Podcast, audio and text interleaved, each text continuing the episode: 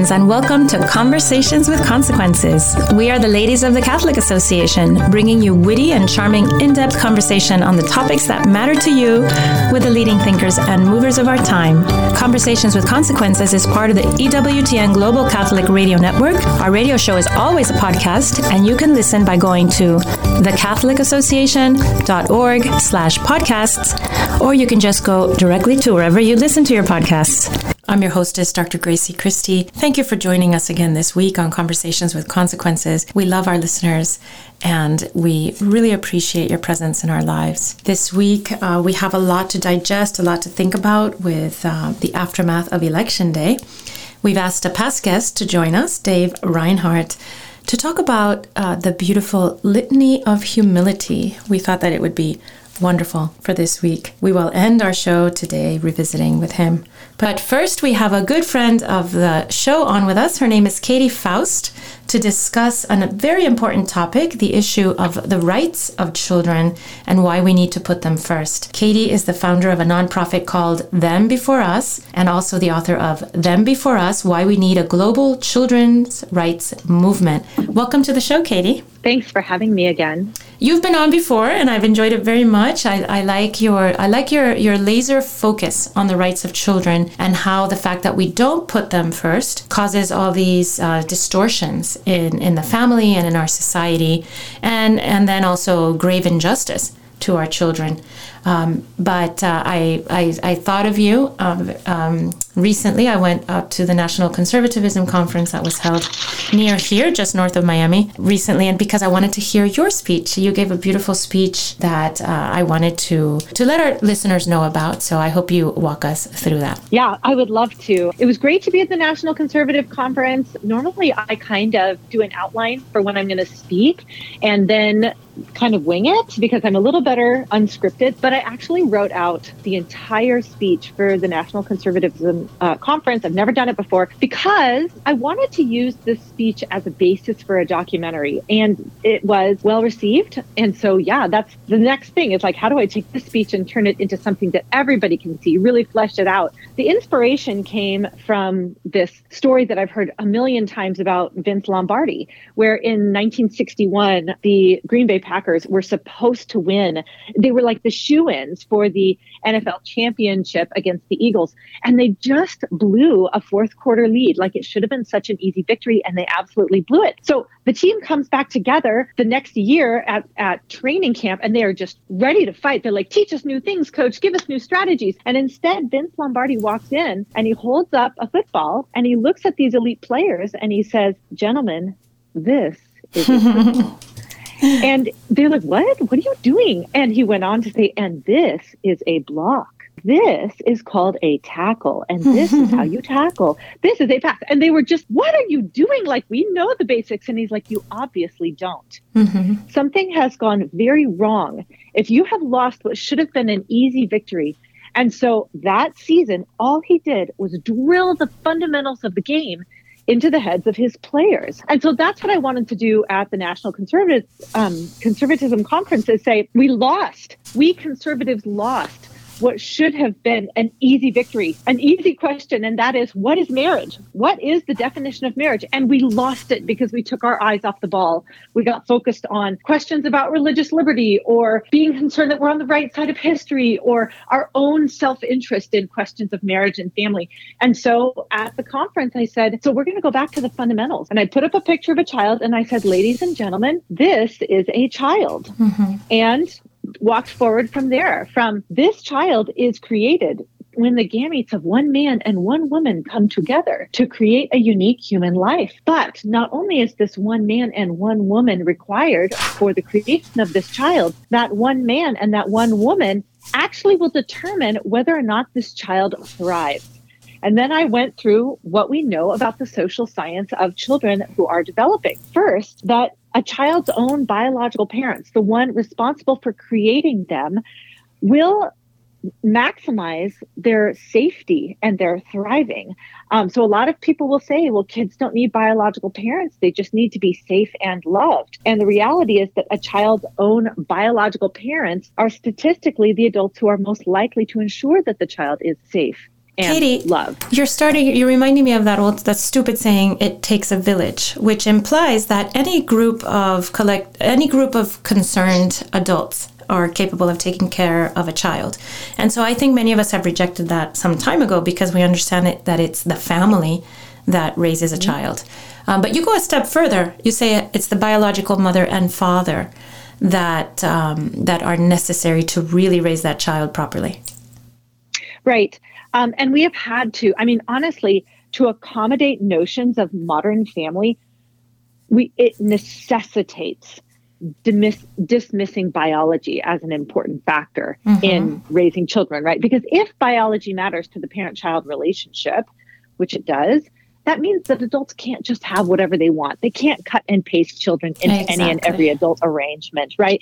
And so we spend a lot of time at them before us talking about the importance of biology and um, we will get to objections about adoption because that is always one of the big concerns that come up, especially when we're speaking to conservative audiences. But the reality is that we have been studying family structure for decades, and it's obvious that biological parents advantage children in ways that non related adults do not, especially when it comes to safety. Um, and so we see that safety actually guarantees some level of child protectiveness and well being that an intent to parent or desire to parent or just being married to the child's other parent does not grant kids. Um, and so, unfortunately, thankfully, not all, there, not all, and not the majority of unrelated adults, step parents, mother's boyfriend, um, father's girlfriend are abusive or neglectful. But we see that instances of abuse and neglect rise dramatically when there's an unrelated adult in the child's home, especially when that unrelated adult is a man. Statistically, that man is the most dangerous person in a child's life. And so we diminish the importance of biology to the detriment of the child much of the time. Well, let me quote. So, let me quote you back to you yeah. because I think these are important numbers. Um, biological children are 15% more likely to have regular medical checkups, 22% more likely to be buckled in the car, have 5% more money spent on their food, and are more likely to attend college. Biological children yeah. have more money saved for their education and have more money bequeathed to them when their when their parents die. Yeah. So these are like little markers, right? We're not saying that it's that important whether you you have more money bequeathed to you when you die, but it is a marker of the interest of the parent in the child, right? Like how far Correct. how far the parent will go in that sacrificial love that that we have for children. Yeah, that's correct. And what that tells us is that you can look at the money you can look at the time,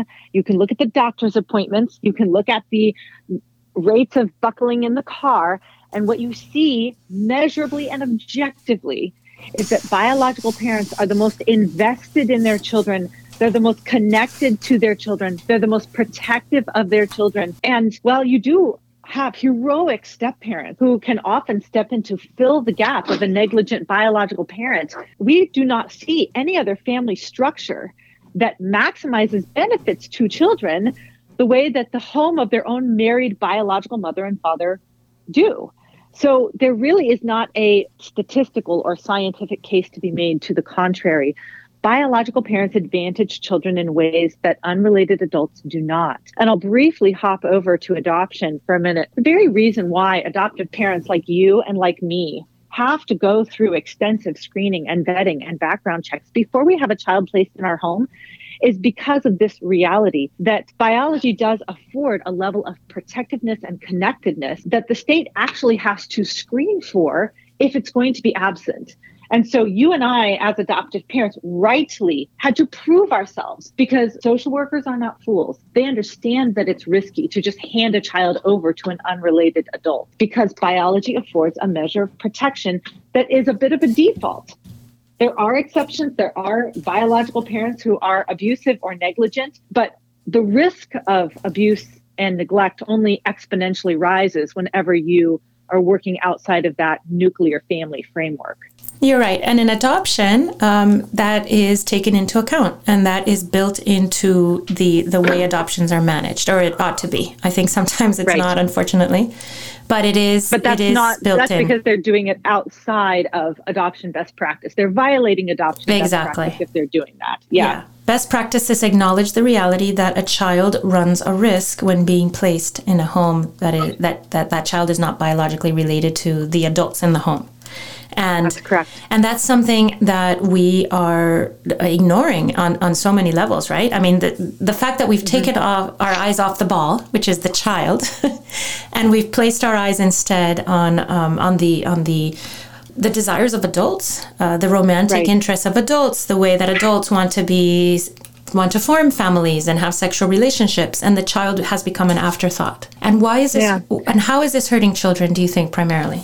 How is it not hurting children? I guess it's hard to start, right? Like I mean, where do you start? Right where do you start you know we i talk a little bit in the speech that you know those two adults who are responsible for creating the child are statistically the adults who are going to keep them the most safe and loved they are the ones who if you can defend the child's right to be raised by those two adults they will automatically get the perfect gender balance in the home which maximizes their development because moms and dads approach children differently and bring distinct and complementary benefits to child rearing, and you are going to satisfy the child's longing for maternal and paternal love. Finally, Katie, let me yeah. stop you there because that's a big statement that people are no longer very comfortable with. That a child has needs uh, of both being loved in a maternal way and in a paternal way by a male, by by the father and the mother. That's a big statement, and I think you'd find a lot of um, objections to that in out there in the modern culture. Why? Yeah. Why do people object? Yeah to something that everybody would have acknowledged even just a few years ago that a child needs her mother and her father.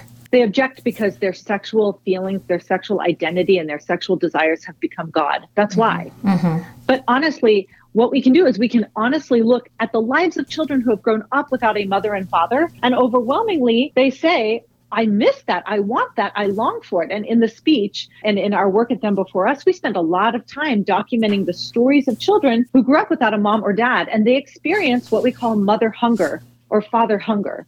Like, even if you've got a boy who was well loved by his two gay moms, he gravitates towards the fathers of his friends because he longs to be loved by a man. And we profile in there a woman who was raised by her father and his boyfriend, who was well loved by her two gay dads, in her own words. But she would go up to every woman that she knew, her teachers or her father's lesbian friends, and say, Will you be my mother? How about you? Will you be my mother? Can you oh. be my mother today? That's so sad. Because, yeah, children don't just want to be loved in the abstract. They want to be loved by a man and a woman. And while maybe some of your listeners aren't don't know kids that are in being raised in same-sex homes, they probably know kids who are raised in single parent homes who ask them like ask them if you were raised by a single mom did you wonder about your father? Did you long for him? Did you find that you were kind of gravitating towards coaches or male teachers or uncles or grandfathers because you wanted that love? Like these are not radical statements. You know this is simply what it means to be a human child. And that was the point of the speech is to say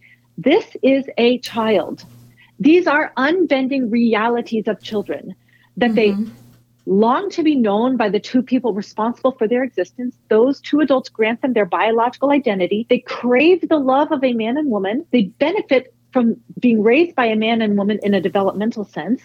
And those two adults are the ones that grant them safety. Those things, those statements, those four areas, they will never change. Let me let me quote you back to you, Katie, because this is very pretty. I think mom's higher oxytocin levels optimize nurturing and bonding in her first three years. Dad's increased testosterone transforms a laundry basket into a roller coaster ride. Her female parent naturally simplifies her language when talking to the child. Did you get a boo boo? Her male parent expands her cognitive development by talking to her like he talks to everyone else. Dang, baby, that's a gnarly road rash. One parent's default attitude is safety, be careful on the monkey bars, the other naturally pushes her limits. You can make it next time if you get a running start. I like the way that you express that, uh, that the beautiful balance of the mother being nurturing and protective and careful, and the father pushing his daughters and his sons to a more adventurous and, and outward looking uh, attitude, right? A more optimistic attitude yep. towards life than we women have. We want to keep our little children safe.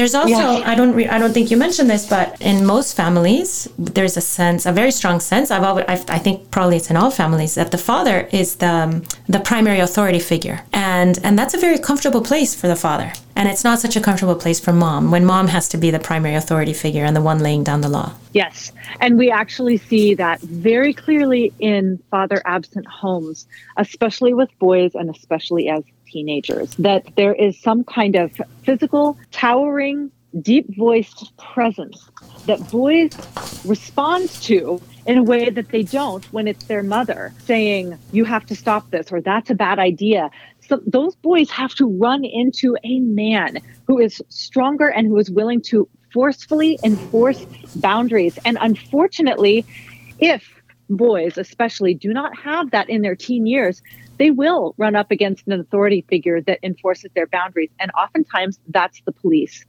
And that is why we see almost a predictable correlation between father absence and criminality because that disciplinary figure, especially for teen boys, is fulfilled the most naturally in the male parent and that is something that uh, again is is we we're we're conditioned by the culture to say to celebrate single moms because they're doing a heroic job. But we go too far right? And then we want to we want to think that the single mom can can achieve what a two parent mom and dad household can do as, far as the yeah, children but it's but she literally can't right? So she literally can't. So what, we make a distinction at them before us.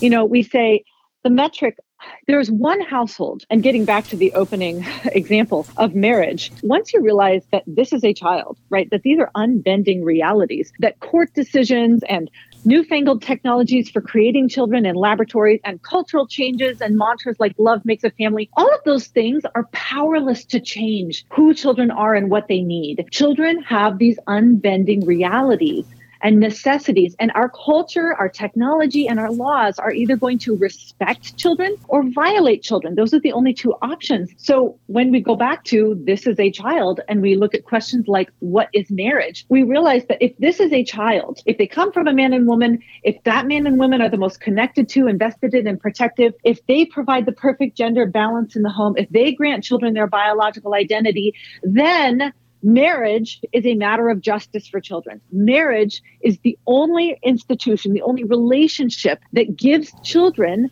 access to both adults to whom they have a natural right. And if we redefine marriage, it is an act of injustice against children because it requires children to lose an adult to whom they have a natural right. So once we understand that this is a child, all these other marriage and que- marriage and family questions answer themselves. Okay, but you're you're we're flying against the current or swimming against the current, flying against the wind because the idea the, the, the general idea out there in the culture is that adults have a right to a child. And that is a that is a, a, belief that's becoming more and more widespread. We talked we used to talk about infertility from now from the medical perspective. We used to talk about infertility as a man and a woman who are having regular sexual relations over a period of 6 months. This is I'm giving you the definition of infertility, medical infertility. And and the man and the woman are both in, in well the woman is in her childbearing years. She's naturally fertile, right? She's in that time right. of that time frame where we can have children and, and, and, without artificial means. That's infertility. But now infertility has become defined from a social perspective. So, right. Um, in I think in New York State now two women who are having some sort of sexual relationship are can be considered infertile as far as their right to a child. So the insurance company must give them the same technologies, access to and pay for the same technologies that a woman and a man um, in, in when she's in her childbearing years would be accessible would be accessible to them. So how did children come go from having rights to being a right and how can we fix that? Well it is the confluence of all these radical changes right? The cultural changes that elevate sexual adult sexual desire and feeling and identity as the ultimate good. It's the technological changes that allow us to separate sperm egg and womb and custom order a child for people in a non-procreative relationship or a single adult and it is the legal changes right, where we've redefined marriage. Um, and we are now moving on to redefine a lot of parenting laws and defining parenthood not as a connection through biology or adoption, which are the only two proper ways to define parenthood, but now saying that if you have the money and means to put together sperm, egg, and womb and you intend to parent, then you're a parent. And you can walk out of the hospital with a completely unrelated child without going through all the screenings and background checks of adoptive parents because your intent to parent the child is enough to deem you a parent to a child, right? So we are now at this place where everything has has centered around the desires of adults to the absolute disregard of the actual rights of children. So we've got to, that is why um, I'm on this mission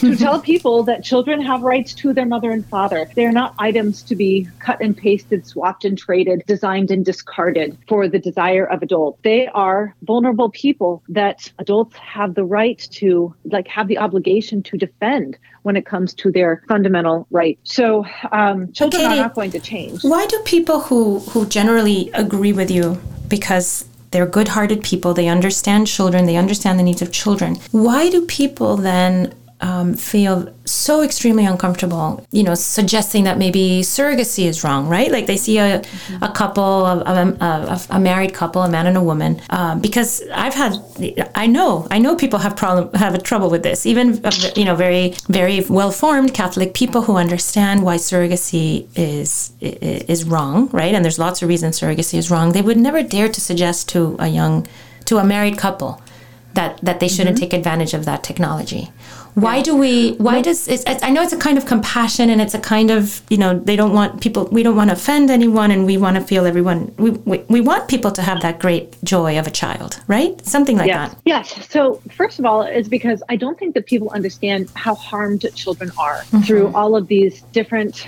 means and methods of creating a modern family right? And i often say modern family is just code for child loss right if you have a modern family, something where the child is not being raised by their own married biological parents, what you have is a scenario where the child must lose something to whom something they have a natural right to to be in that household. And unfortunately, for those of us who are bleeding hearts and want our incredible friends who are struggling with infertility to have children, surrogacy is part of that. Surrogacy is part of the the modern family machine that has enabled people to insist and commercialize child loss so adults can have what they want, whether it's a heterosexual couple that's struggling with fertility, a same sex couple that doesn't have an egg or a womb between them, or a single man or a single woman, right? There was a single celebrity woman, I don't remember her name, who created a child through surrogacy and announced it yesterday on Instagram, right?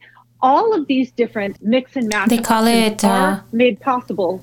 They call it welcoming a child now. I've seen right? Uh, that's yeah. the new term terminology. Yeah. people don't have children they welcome them. And that's and that you know to me that's i welcome the child through adoption so i know there there are ways to do yes. that. So i don't want to throw rocks at that necessarily. No and and here's the distinction Here's the distinction that we make at them before us. Are you doing hard things for children or are you insisting children do hard things for you? Because in mm-hmm. adoption, the adults do hard things for children, right? We go through screening, vetting, background checks, home studies, references, post placement reports. We are going to do hard things to seek to mend a wound that a child has experienced. Third party reproduction, it insists the child does hard things for adults, right? It insists that we create a wound for a child so that we can have what we desire. And in surrogacy, you are always inflicting a wound on a child. Even if that child goes home with their biological mother and father, you're insisting that she lose a relationship with the only adult, the only person they ha- that that baby has a relationship with their their birth mother. And many adoptees call that their primal wound, mm-hmm. even if they're adopted by wonderful, loving, um, heterosexual mom and married mom and dad. Many adoptees would say, I suffered because I lost my mom the day that I was born. And they've got the statistics to back that up. Um, we adopted parents statistically spend more time with our kids than even the average biological parent. We are more educated, more wealthy, and yet adoptees still struggle to thrive in mm-hmm. many cases mm-hmm. because there is something sacred and critical about that maternal bond. And surrogacy severs it intentionally and often commercially. Mm-hmm. And so, why don't people speak up about it? Well, first of all, because I don't think they understand the harm that it does to children. Um, and second, we, once we are adults, we also have to guard ourselves against seeing things from the adult's perspective. We have to train ourselves to look at all of these marriage and family issues from the child's perspective. Because if adults don't get what they want, they're sad. But if children don't get what they need, they are harmed for life. Um, we talk in our book, um, chapter five is all about divorce. Mm-hmm. We talk about how divorce was the original redefinition of marriage, right? No fault divorce was when we officially said marriage is not an institution centered around the well being of children. We said marriage is just a vehicle of adult fulfillment. Mm-hmm. It is there to make you happy. And when the marriage ceases to make you happy, it can cease to be a marriage. And that was the first time we redefined marriage. And then gay marriage advocates said, oh, well, if marriage is just a vehicle of adult fulfillment, another man makes me happy or another woman makes me happy. And so we would not have same sex marriage without no fault divorce. Mm-hmm. But yes, no fault divorce told adults your sexual desire, your sexual pleasure is way more important than children's rights and well being. And in fact, the kids will be fine. I mean, that's what that has been the mantra. No fault divorce, the kids will be fine. Mm-hmm. Same sex parents, the kids will be fine. Sperm and egg donation, the kids will be fine. And yet, the kids are not fine. We can look at children of divorce, children of third party reproduction, children with same sex parents, and we see these children struggle disproportionately academically, physically, emotionally, mentally.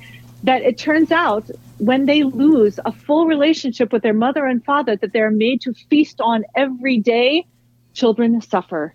Well, Katie, so I think I think you really unbending child realities. I think you have your finger on something extremely important, and and I hope that your message gets out there in your documentary when you when you do it, and you'll have to come back and tell us about it, um, so we can help promote it. How can our listeners learn more about your work? Go to thembeforeus.com. That is where we live.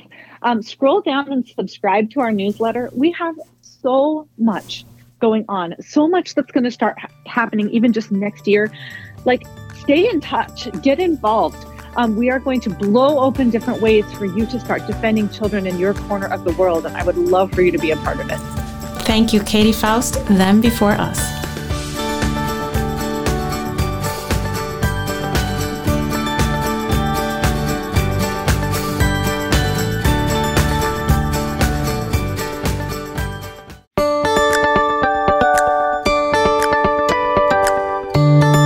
Welcome back to Conversations with Consequences. I'm your hostess, Dr. Grazie Christie, and today I'm so happy to have a friend and colleague joining me. His name is Dave Reinhard. He worked for many years in DC and then became editor and columnist at the Oregonian newspaper in Portland. He was there for 22 years. Now he dedicates himself to freelance writing and editing. He's a fabulous editor. He's my editor. He works with us at the Catholic Association. He also edited my husband's book. My husband recently wrote a book on pro life arguments. I'm very proud of him. And it's a wonderfully edited book because Dave is very, very good at that. So thank you for joining us, Dave. You're very welcome. It's good to be with you, Grazie. Dave, we asked you to come on today because you have a special devotion to a prayer that we think should very much be highlighted during Lent, and it's the Litany of Humility. Now, many of our listeners probably are very well aware of it. May, maybe many of you read it and pray it during Lent, especially, but I'd like to read it for all of our listeners before we start talking about it. O Jesus, meek and humble of heart, hear me. From the desire of being praised, deliver me, O Jesus. From the desire of being preferred to others, deliver me, O Jesus. From the desire of being consulted, from the desire of being approved, from the fear of being humiliated, from the fear of being despised, from the fear of suffering rebukes, from the fear of being calumniated, from the fear of being forgotten, from the fear of being ridiculed, from the fear of being wronged, from the fear of being suspected. Deliver me, O Jesus that others may be loved more than I. Jesus, grant me the grace to desire it. That others may be esteemed more than I. Jesus, grant me the grace to desire it. That, in the opinion of the world, others may increase and I may decrease. That others may be chosen and I set aside. That others may be praised and I go unnoticed. That others may be preferred to me in everything. That others may become holier than I provided that I may become as holy as I should. Jesus, grant me the grace to desire it. Amen. Well, that's the litany of humility. What a wonderful uh, dive into the true meaning of the Christian life, isn't it, Dave? Oh, I think it is. It, it uh, it's it's it's a beautiful prayer, and I think it is a prayer sometimes for our age our age of self esteem and branding and self love and things that are presented as, as, as positive goods. But uh, we seem to be in the middle of a very unhumble age, and uh, this is this has been meaningful for me since I first learned of it in the mid 2000s, and uh, I know it's it's been meaningful for others. It, in in in some way, it led me to leave the Oregonian, where I was an opinion writer. Opinion writers are not known terribly for their humility all the time and uh, coming to embrace this this prayer and I pray it I, for for for years. I prayed it every every day, and moment by moment, day by day, sometimes hour by hour, it has uh, shaped me and confronted me. It's just been a true true blessing to me. Dave, reading through it, it it, uh, it, it appears to me to refute all the all the reasons that modern culture, our modern society gives us for happiness, to refute them as real sources of happiness. Because if we're being, if we're asking Jesus to grant us the desires of our hearts, and the desire of our heart is to lose that desire for praise, for inclusion, for for being um, admired, and also to to lose that fear of being as it says, uh, forgotten or ridiculed or wronged or suspected. What a countercultural message this is, and, and really a roadmap to true happiness. It really is. Your listeners should know, and I only know this secondhand, but I believe the source, who is a friend of uh, Justice Clarence Thomas's. I understand that the justice has a copy of the Litany of Humility on his wall in his uh, Supreme Court offices and has prayed it regularly and found it a great consolation. I imagine if you're someone like uh, Justice Thomas, you have to be very firm in all these uh, all these virtues, right? To to, oh, to, to yeah. go forward as he does every day against the current. Especially in, in coming out of the vicious assault on on him. That can harden a man's heart. He's gone to the right place with this litany of humility. I love the part that says that others may be chosen and I set aside. I think that might be one of the hardest challenges uh, to grasp as a Christian the ability to let go of the desire to be first, to be chosen, to be noticed. Oh, I know. It's a deadly sin, and to be and, and and the need to be reminded of it. I mean, there were different stanzas in each section that that hit me sometimes more than others. One of them is that others uh, that in the opinion of this world, others may increase and I may decrease. That's one that that hits me pretty hard and is is confronting. Of course, the language comes right out of John the Baptist when he uh, when mm. he saw saw Christ for the first time. The other one that uh, confronts me is the desire to be consulted. uh, you, you, know, whether it as is as a as a member of our my family or as a political consultant, which I was for years, or certainly as a editorial writer and op ed writer, you want to be consulted. And when you're not, you still may want it, and it still may not be good for you to still want it. And uh, and there is true there is true happiness. I, i'm not going to claim to be the personification of the litany of humility by any means but over time and your listeners should know this if they don't already know it degree by degree it can change your outlook and make you more sensitive to the times when uh, you need to ask Jesus' help in this. What I like about this prayer is that it puts into words uh, these uh, the things that we know are true. Like we know when we meet someone else, when we have someone in our lives who always has to be noticed, always has to be the center of attention, always has to be right, has to be consulted. We know that those people not only make themselves unpleasant and and decrease the peace of their their homes and their workplaces, but we know they're also unhappy. right?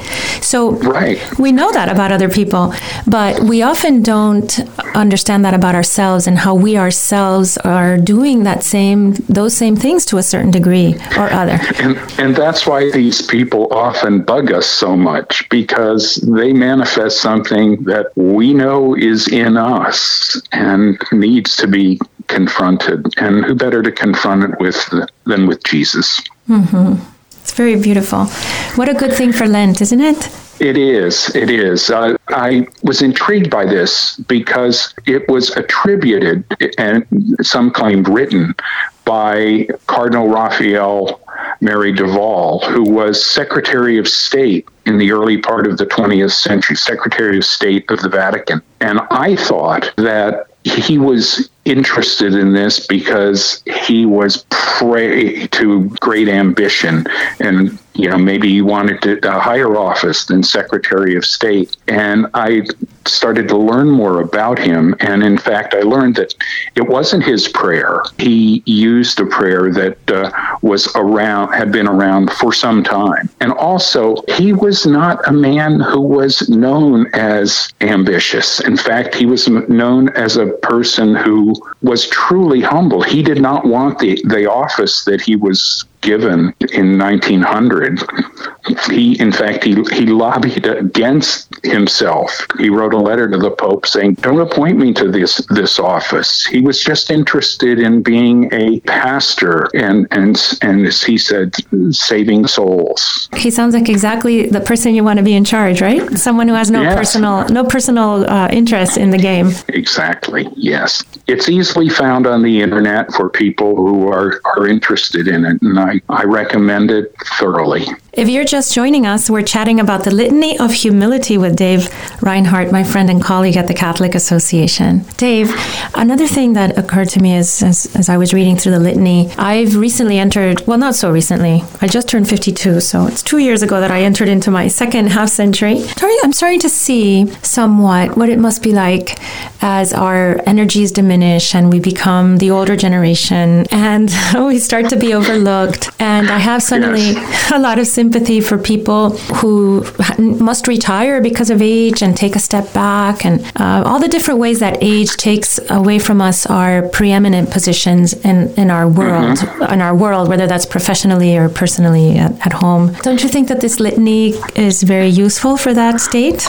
I do, and I can resemble that remark. I uh, uh, because I'm a little older than 52. I'm 68, and my wife and I are. She is retired, and I'm kind of semi semi retired, and you do feel that that the world has sometimes forgotten you or you don't have anything to contribute and it's a challenge and this will i think help to set your mind right. There's a there's a line in the second section that talks uh, about the fear of being forgotten. Mm-hmm. There are so many of of us who can feel forgotten and do feel forgotten. Now, there's a call on us to kind of remember these people and and also that we also we needn't be we needn't worry so much about being forgotten by the world if we can remember that we are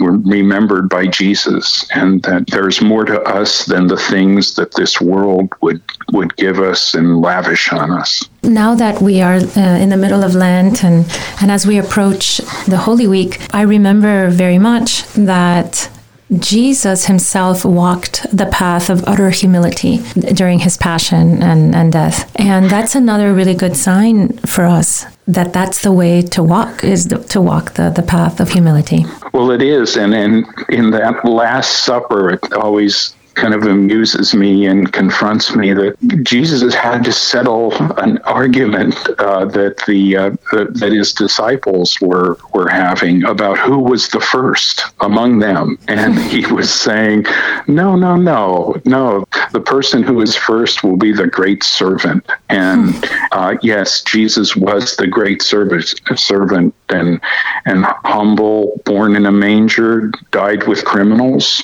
crucified with criminals miles, and um, it doesn't get much more humble than that. Thank God. We have a, a, a strange vision of I think of Holy Week of Jesus' um, end of his life on earth because we are seeing it after 2,000 years of Christian, of explosion of Christianity across the world, its conquering of, of the world. And so we, we see the king up on the cross, but, and we see him as the king, but I think we, we, we forget that really he was a naked, tortured man abandoned by all his friends, almost. Um, right. Um, yeah, suffering the most humiliating death that a person could suffer.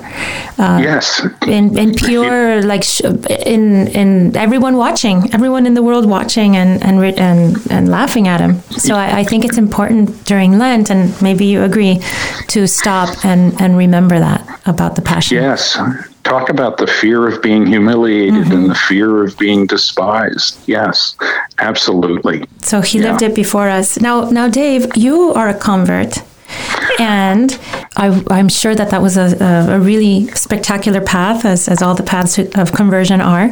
And I wonder if you uh, experience what converts do. And, and it doesn't just, I, and I don't think it happens just to converts from one religion to another or, or one branch of Christianity to another, but I think it happens to anyone who has a real life changing experience where, where they start to live their life in a, in a different way, a, a way that's congruent with their mm-hmm. new with their new world view. Uh, people reject you.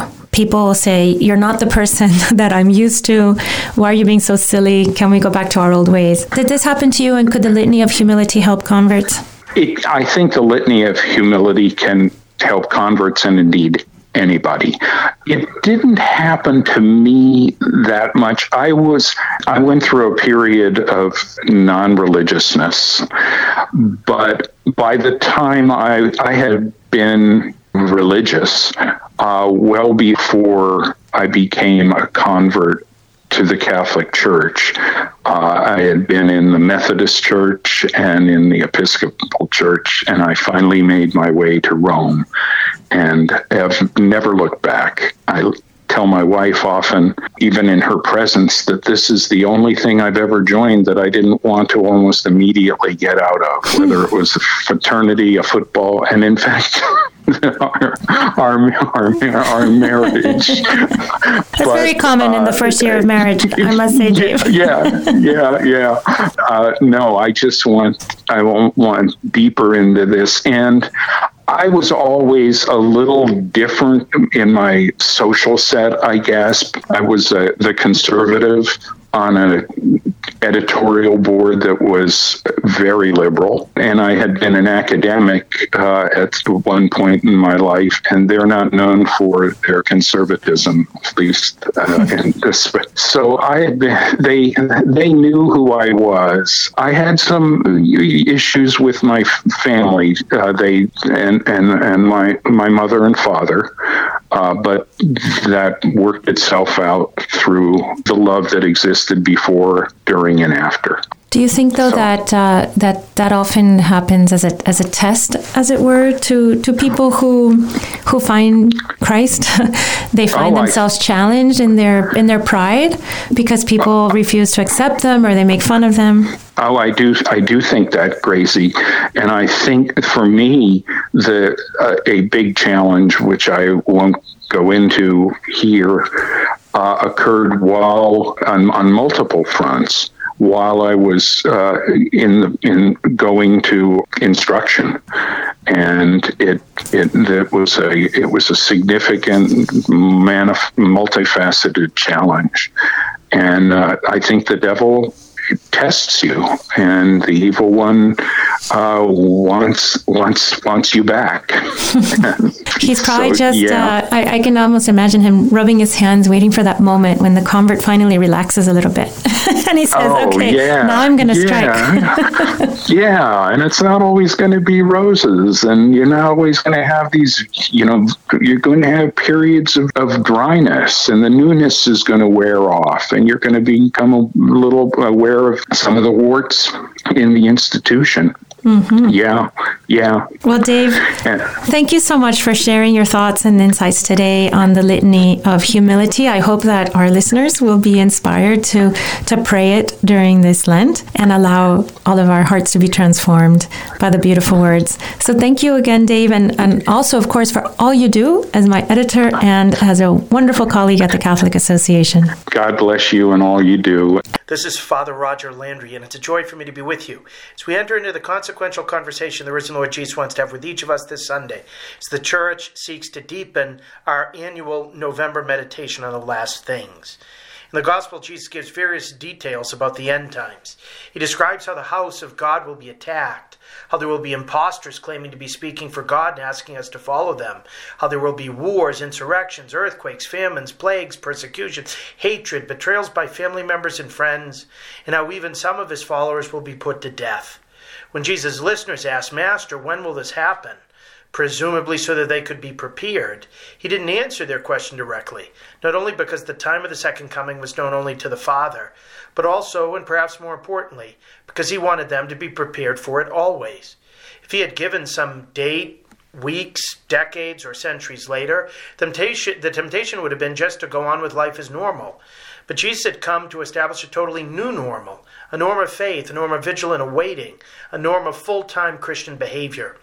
He wanted the day of the Lord to be, to be a perpetual state, so that each day would be the Lord's day, a day in which we exclaim, This is the day the Lord has made. In the signs of the day of the Lord he gives us help us to maintain this awareness, because they are in fact events we see in every age, when there's destruction, natural disasters, wars, famines, illnesses, betrayals, attacks on the church, and the persecution and killing of Christians. But if we pay close attention to this Sunday's gospel, there seems at first glance to be a contradiction. It, how can Jesus affirm at the end of the gospel simultaneously that some of his followers will be put to death, but that no hair on our head will be destroyed? In short, why would God allow so many terrible things to happen to those who trust in him? How's that protecting them down to every last strand of hair? Let's get specific with events in the news. How would he allow Hurricane Ian or Nicole to rip through Florida and destroy so many homes? Why would he allow what's happening in Ukraine, China, Cuba, Venezuela, Madagascar, and Myanmar? Why would he allow the ballot measures and various candidates in favor of abortion to win on election day? Why would he allow so many attacks against Christians in Nigeria, where early this week 11 more were killed and over 80 kidnapped? Why, in fact, would he allow so many periods of persecution and martyrdom throughout the centuries? Or allow half of all the martyrs in history to have shed their blood in the last century? The answer is something we all have to grasp in order to grow in faith. Well, it's not a contradiction, it's a hard truth all the same. God permits these evils in order to help us become better disciples and better apostles, more fervent followers of Him, and more passionate proclaimers of His salvation. He who permits evil solely because he intends to bring from it a greater good does so to help us become more faithful and bring others to faith. He tells us in the gospel that all of these disasters and sufferings will lead to your giving testimony, and not just any witness. He tells us that he will give us the grace of a wisdom in speaking that all your adversaries will be powerless to resist or refute. The adversities we encounter for our faith shouldn't separate us from the Lord, but move us to abandon ourselves even more to Him. When we're brought to our knees by natural disasters or man made hatred, it provides the opportunity for us to pray far more devoutly, to grow in faith, and to be proven like gold in a crucible. When we're tested more severely in the faith, God comes to our aid to help us pass those tests, provided that we open ourselves to His presence during trial and respond to Him. And that type of faith is the greatest means to bring others to faith. We've seen since the early days of the church that the blood of the martyrs is the seed of Christians. So many have converted when they saw the way Christians suffered harassment, persecution, imprisonment, torture, and even martyrdom with peace, serenity, joys, and chants. How we forgive our enemies, how we pray for our persecutors, how we freely lay down our life in love for Him who freely laid down His life to save our own. But we also see it on a lesser scale when Christians, having suffered natural disasters like the rest, rush unselfishly to help others before thinking of themselves. How so many, far from the catastrophe, sacrifice in Christ's name as good Samaritans to help people rebuild. Just as Jesus' betrayal, suffering, and martyrdom strengthened his own adhesion to the Father's will, we see this in the Garden of Gethsemane when he prayed, Not my will, but yours be done. And just as it led to his giving the most powerful testimony of all from the cross of God the Father's merciful love and saving will, so when we suffer, it's to enable us to give a great testimony of faith. It's a chance for us to show that we Christians live, suffer, and even die differently than the others do, because we know, as St. Paul wrote to the Romans, that neither persecution, famine, or the sword, neither death nor life, nor anything in all creation can separate us from the love of God in Christ Jesus our Lord. When we remain faithful under duress, it teaches others that Jesus is worth living and worth dying for. That type of witness can't help but move people. So we need to think of our own sufferings and how God has given them as an opportunity for us to grow in faith and share the faith. I remember a woman who was married and betrayed by her husband. She had been trying for years to get him to pray with her, to go to confession, to come to church with her on Sunday. He wasn't interested, and it took a huge toll on their marriage. Eventually, one night at a work party, he had too much to drink and ended up going home with a woman who wasn't his wife. When he returned the following morning, his wife was still up waiting for him. He was so ashamed at what he had done. He thought his marriage was over and his family would be destroyed because he had said so many times that if she were ever unfaithful to him, he would never be able to forgive her. He anticipated she would treat him by the same merciless standard.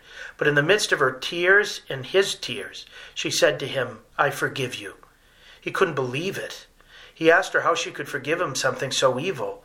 She replied that on the day they were married, she made a promise to be faithful to God and to him for better or worse. She was prepared with God's help to keep that promise.